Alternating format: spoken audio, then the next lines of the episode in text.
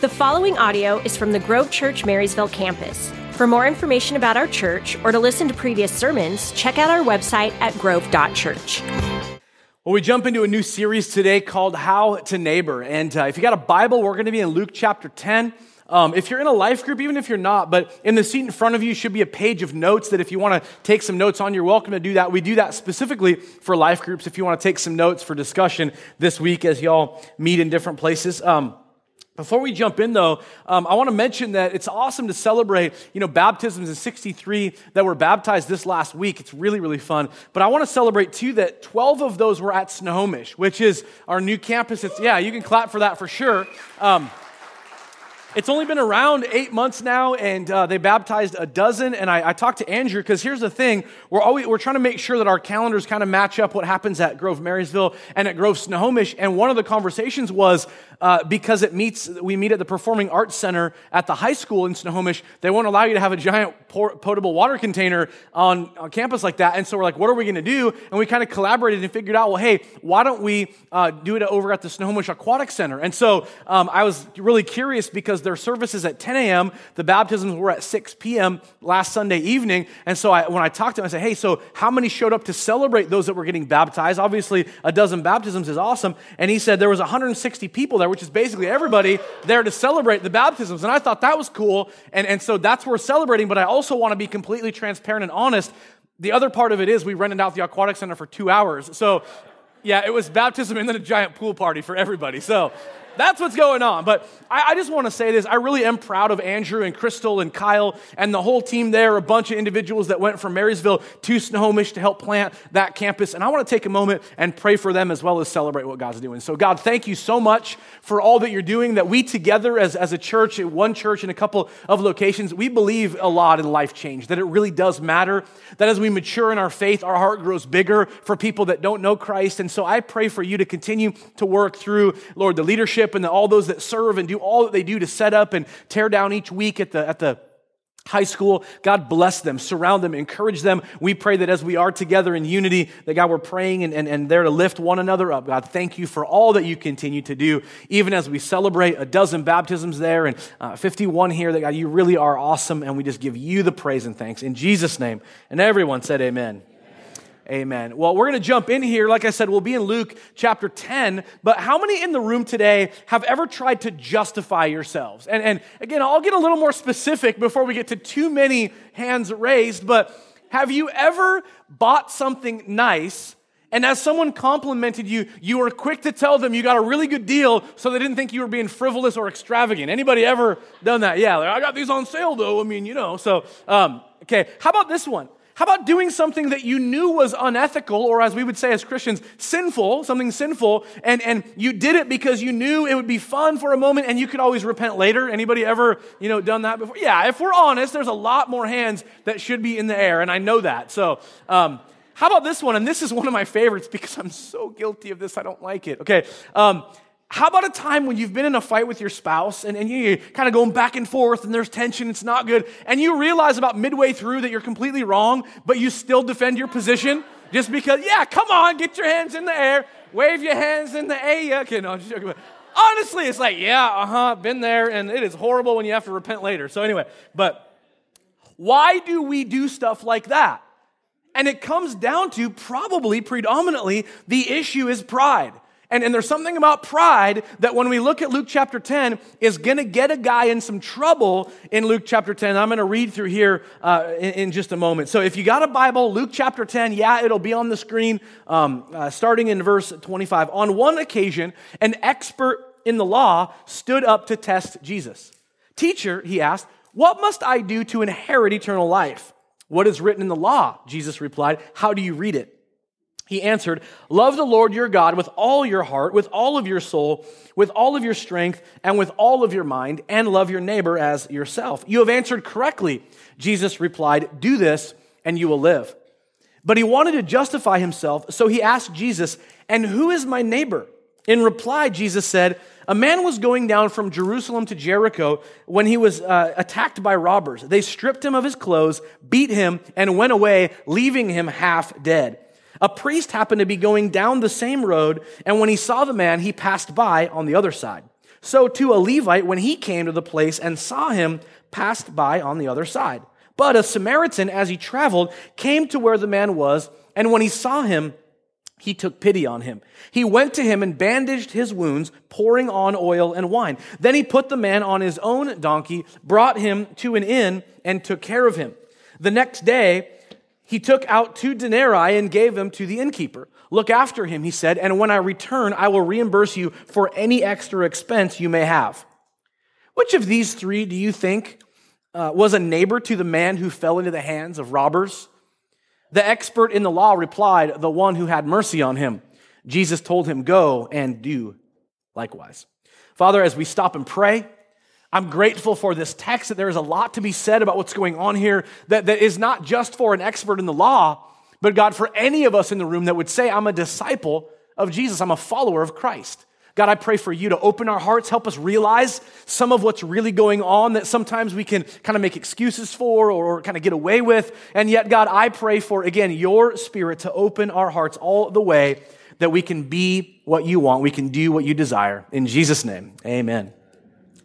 So it, it starts out here with this idea. On one occasion, an expert in the law stood up to test Jesus. Now, if you're aware of the Gospels at all, Matthew and Mark and Luke and John, and you read through the life of Jesus, over and over and over, it was the religious leaders that were trying to trap him in all kinds of ways. It talks about experts in the law, talks about Pharisees, Sadducees, religious leaders over and over and over trying to trap Jesus. They began to build up such a hatred that they wanted him killed, which gets to the story of the crucifixion, all that stuff. But right here it says, an expert in the law stood up to test Jesus. And what he tests him with is kind of this age old question that I believe God has put in the hearts of every human being on the planet. And that is this idea what is eternity? Or if there is an eternity, how do I get to the good part of whatever's after this life? So that's the question he poses. He says, Teacher, what must I do to inherit eternal life? Keep in mind, Jesus is well aware they're trying to test him. Okay? Keep in mind as well that, that Jesus, over and over, when he's asked questions in the Gospels, doesn't answer with an answer. He, in fact, answers with a question. And this happens over and over as you read through the Gospels. But right here, it, the, the teacher says, What must I do to inherit eternal life? Jesus replies, What is written in the law? How do you read it? Now, quick, quick little side note here. Jesus goes back to the law. Jesus goes back to what they would have had as their holy readings that they can refer to to go, what is the answer to this question? I would encourage any one of us in this room that as you and I have a prayer life and we bring before the Lord, God, would you help me with this? Or God, what should I do here? What decision should I make? How should I treat this person? You know, where do I go? Whatever that might be, I want to encourage you, as I often do, to be a reader and studier of Scripture. If you want to know God God's will for your life, I believe the first way that God would give you to direct you is to read Scripture and realize He has plans that are designed for your life. Because we're big fans in this church of reading Scripture. I say all the time, you need to be a reader of Scripture. Can I hear an amen from anybody? And so it's this picture for, for Jesus of going back to, well, what do the scriptures say? How do you read it? Now, the response is this Love, he answered, love the Lord your God with all your heart, with all your soul, with all your strength, and with all your mind, and love your neighbor as yourself. He's going back to what it says in the Old Testament, in Deuteronomy, about this idea of what it means to be the right kind of person. And the answer is, is a prayer that a devout Jew would have prayed two to three times a day to love the Lord your God. God, I want to love you with all my heart, soul, mind, and strength. It was a regular prayer, so the answer really was an easy one. They're trying to trap him. Jesus doesn't answer with an answer, he answers with a question. And, and the, the, the guy uh, gives him this response that's the right response. Jesus says, You have answered correctly. Do this, and you will live. Conversation over, right? That should be it. That's the answer. I need to be sold out. I need to love God with all that I am. And by the way, that's a great answer for you and me today. Man, we are called to love God with all that we are. And the place in, in, in love for God that we have leads us to the cross and confession of, of sin in our lives and the need to come to the Lord through what Christ has done. Love God with all that you are. Love your neighbor as yourself. You've answered correctly, do this and you will live, but that's not the end of it. And like I said, this expert in the law gets himself into hot water, and the temperature is going to get turned up phrase by phrase throughout the rest of what I'm going to read. But he wanted to justify himself, so he asked Jesus. Now, stop there for a second. This conversation heads a direction that, that this guy would never intend because Jesus has given him nothing. Remember, he's trying to trap Jesus into saying some stuff to stir up the religious crowd. Jesus gives him nothing because all he said is, well, you know, you ask about eternal life. What does it say in the, in the law? And the guy answers, and Jesus says, good job. That's it.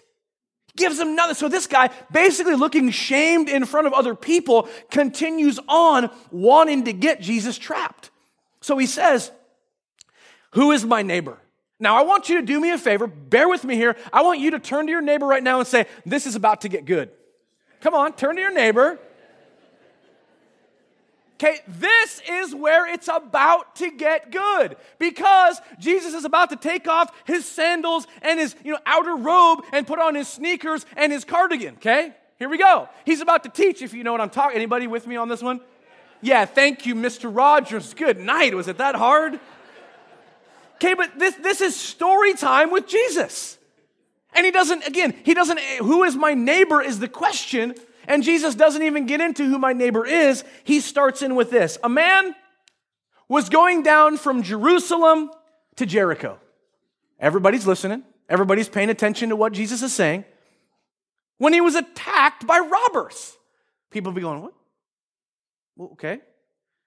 They stripped him of his clothes they beat him and they went away, leaving him half dead. Okay? Jesus is trying to draw in every single person to teach them something they need to understand. So he starts in with this idea that for all of us, we go, that's not right. That's not okay. When we hear stories that are unjust on the news, there's something that, that boils inside of us like, that's not all right. I want justice to be served. People should not be treated that way. And Jesus is doing that very thing. A man was going down from Jerusalem to Jericho when he fell into the hands of robbers. They stripped him, they beat him, they walked away, leaving him half dead. Everybody's listening. Verse 31. A priest happened to be going down the same road. Now, if you want this story just to be a nice little story, they would be thinking, good, the priest ought to do something. The priest is one who serves the Lord, they're a religious leader, they ought to be the one to go and, and, and take action and make this guy better and solve the whole problem. So Jesus brings up a priest. The crowd might hope the priest would do something good. A priest happened to be going down the same road. And when he saw the man, dramatic pause. Jesus is just, and when he saw the man,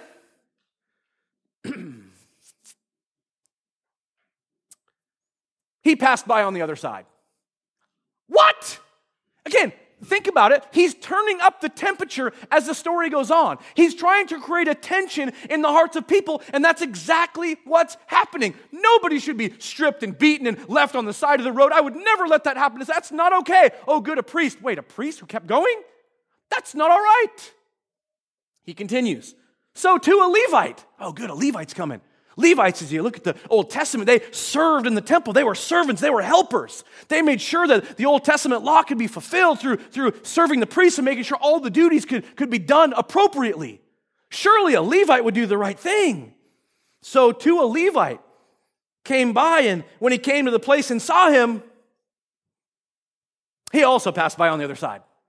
And the crowd be, what is happening here? Why is nobody helping this guy? The temperature's turned up a little more.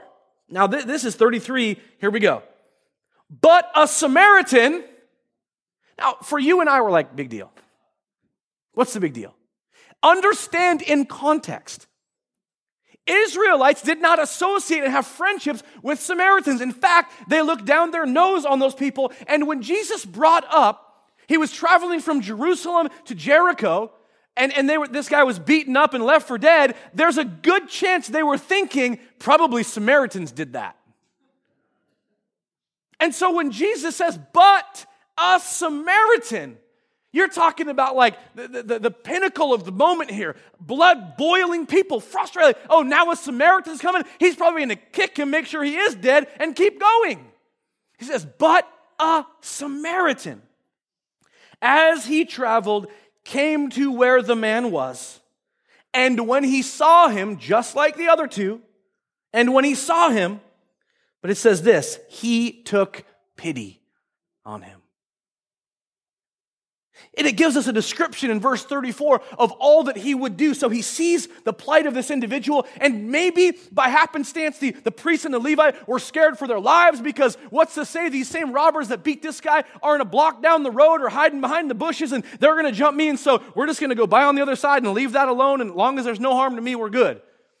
But this Samaritan, who in the same situation shows compassion, and the crowd would have been pretty frustrated by this moment.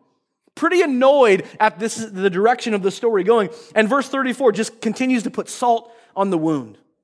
It says he took pity on him. He went to him and bandaged his wounds, pouring on oil and wine, a salve for healing. Then he put the man on his own donkey, meaning he walked, and this injured man was on his donkey. He brought him to an inn and took care of him. The next day, he took out some money. He gave it to the innkeeper. Look after him, he said, and when I return, I'll reimburse you for any extra expense that you may have. This Samaritan, who, who certain groups look down their nose on, does everything above and beyond in the right way. And this expert in the law is sitting here listening to the story, and you can imagine he's going, Oh no. Story's over. And he turns to the expert in the law. Which of the three of these men did the right thing? Which of these three men was a neighbor to this individual? And the expert in the law is not about to say the priest, the, this is probably the Levite, right? You, he can't, it's basically a rhetorical question. He's only going to answer with one answer, and he doesn't even give the dignity in his answer to name the individual as a, the Samaritan did. He wouldn't even name him. He only says the one who had mercy. It's like when your kids are in trouble and like ashamed, and there's only one answer I'm sorry, right? Here's this guy, and, and he's got, you know, Jesus got him. The expert in the law replied, the one who had mercy on him. And what does Jesus say? Gotcha. What does he say? Good job, you did it, man. See, I'm not such a bad guy, am I? That's not what Jesus does. He turns it back to him and says, What? Four words Go and do likewise. The story is not just to, to switch a story back on an expert in the law to make him look bad. The story isn't that we would you know, sort of learn about, wow, you know, Jews and Samaritans, and boy, they just didn't get along. The story is meant for you and I, even today, to understand. Because the question comes up where does all this come from? Where did this start? It started with a question Hey, Jesus, who's my neighbor? See, there, there's all kinds of tension in the world that you and I live in about this saying. Be- because when you think about this word neighbor, or when I say on Sundays, as I often do, the idea that we're, we're, we're called to reach people, we're called to help people see Jesus. That you go back to the Mr. Rogers song. Who are people in your neighborhood? Isn't that it? Anybody hear that song before? That Bert and Ernie? Oh, do it like that. Who are the people in your neighborhood? That's Kermit. Kermit the Frog. I don't know, okay? Just. Well, I tried. Here's the problem. Let's just go neighborhood. And maybe for you, it's across the street and kitty corner and on the sides and behind you. Or maybe it's in a complex where there's upstairs and there's downstairs and people on the left and the right, whatever that is. Or, or, or maybe it's showing up at work and the people on the left of you at their job and the people on the right of you at their job or down the hall at their job or in the cubicles all around you because you're in that environment, whatever it might be. You're surrounded by people and the great tragedy for you and I is, let's just go with neighborhood. And you say, who are the people in your neighborhood? And all of a sudden, the boxes come out. What do I mean by that? You've got the people in a box. There's the, the crazy family where the kids are always unruly. That's them. And there's the angry guy who's always mad and uses a lot of bad language, so I have to plug my kids' ears as we ride our bikes by. And there's the dog barkers in the middle of the night, and I don't know why they don't shut it up, and I'm tired of it. And there's the, and there's the, and there's the, and there's the, and they're all in boxes. And what you and I end up doing is keeping them in boxes and writing them off. That's what we do. They're not like me. I would never let my dogs do that. I would never let my kids. I would never be that kind of. I would never operate like that. Why do they live in a neighborhood if they just hate everybody? Because somehow you're the perfect neighbor. Au contraire.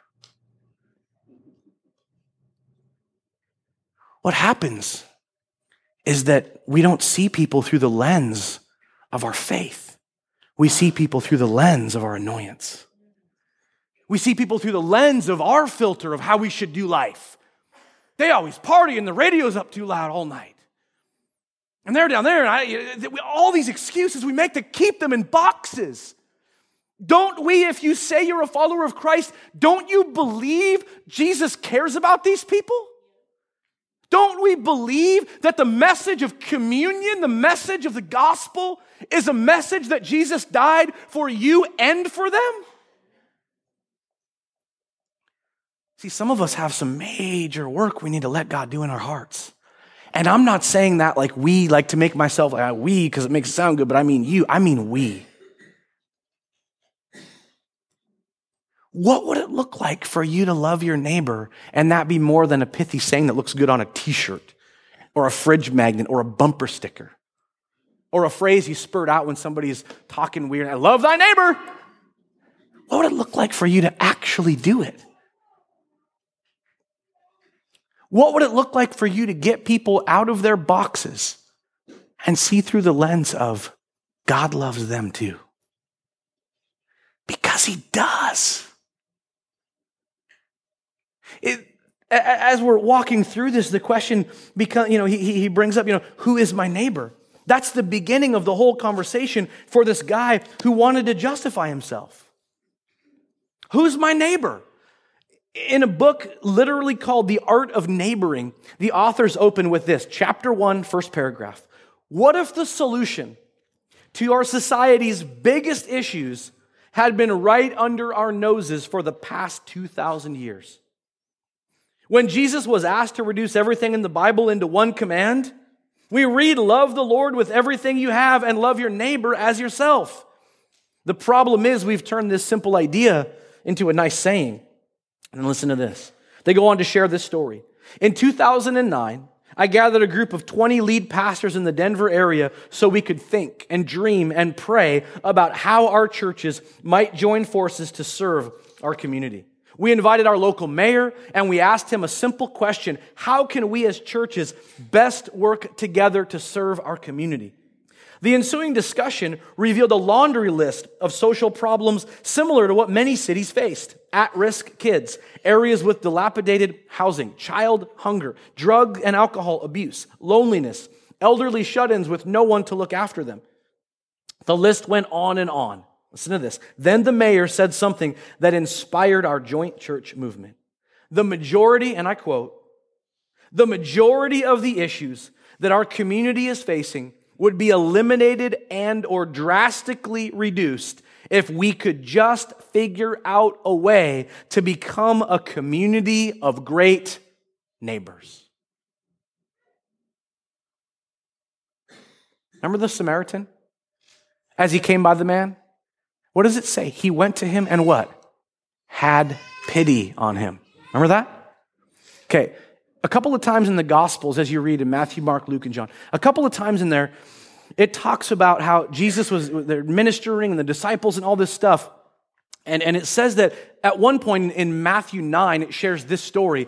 There was ministry happening and, and they were worn out, and Jesus said to them, Let's get into a boat. And they went out onto the lake and they crossed the lake, Jesus wanting some solitary time, just some chill, disciples, whatever.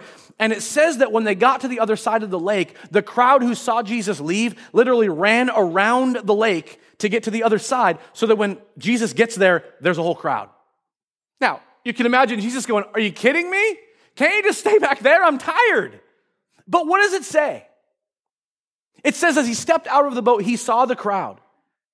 And he noticed what? That they were harassed and helpless, like sheep without a shepherd. And he, what? Had pity on them. In the same way that, that, that, that Samaritan is more like the Lord than the priest and the Levites. That you and I are called to have a level of compassion for people that we would just as soon write off. And yet Jesus loves them. He went on, by the way, in, in Matthew chapter 9 to, um, to say this. Mark 9 36 talked about uh, he had compassion on them because they were harassed and helpless. Verse 37 and 38 said this Then he went to the disciples. So you and me today. The harvest is plenty, but the workers are few. Ask the Lord of the harvest, therefore, to send out workers into his harvest field. All right, Lord, send out workers. Oh, they're right here? Okay, cool. See, Jesus tells this story, but he also, keep in mind, lived this story. And not only did he live it, but he challenges you and I to live the same story. Everybody repeat after me go and do likewise. Everybody, go and do likewise. That we're called to see people through the lens of Christ, not ourselves. That's why we're called to crucify our flesh. And that's not an easy thing. That's not a simple task, especially when some of us have become as jaded as we've become to those around us. Maybe they're in our own families. Maybe we go to work and have to avoid them. Or maybe they live near us and we've written them off and kept them jailed up in a box mentally. God, today, as we just barely scratch the surface of this conversation, once again, my prayer is that our hearts would be open. And it's not an easy thing. And that's our confession today. It's not an excuse, but it's not an easy thing to love people when, when there's, there's history. When it's, well, it's not just a label, Pastor Nik, it's a lifestyle. I mean, they're doing this and that, and they don't like, and they call the police, all, all this stuff. God, I pray for all of us in this room to at least be willing today to open our hearts to see differently. That the honest truth is, God, if we held on to our pride, if we want to continue to justify ourselves, I really believe if we really went to the nth degree with that, that we could write off everybody, including our own family, including our kids, our spouse even. Oh, they've annoyed me. Oh, we've gotten angry with each other. Yep, forget it. But God, that's not how you call us to live. That's not how walls come down. That's not how the gospel message spreads. That's not how the message of Jesus ends up mattering to people who stand here in a tank and say, I want to get baptized. I'm a follower of Jesus. It's most often because somebody built a bridge. Father, help us see differently. It's not easy. Help us be humble. Instead of it should be my way. And that radio should be shut off at 8 p.m. And those dogs should. And those kids and that all of it, God. Instead of that, what would it look like to begin to see differently? It's not easy, but I pray you would work in us that we're open to that conversation through your spirit in Jesus' name. Amen. Thank you for listening to the Grove Church Marysville Sermon Podcast. If you want to keep up with us, like us on Facebook, Instagram, or visit our website at grove.church.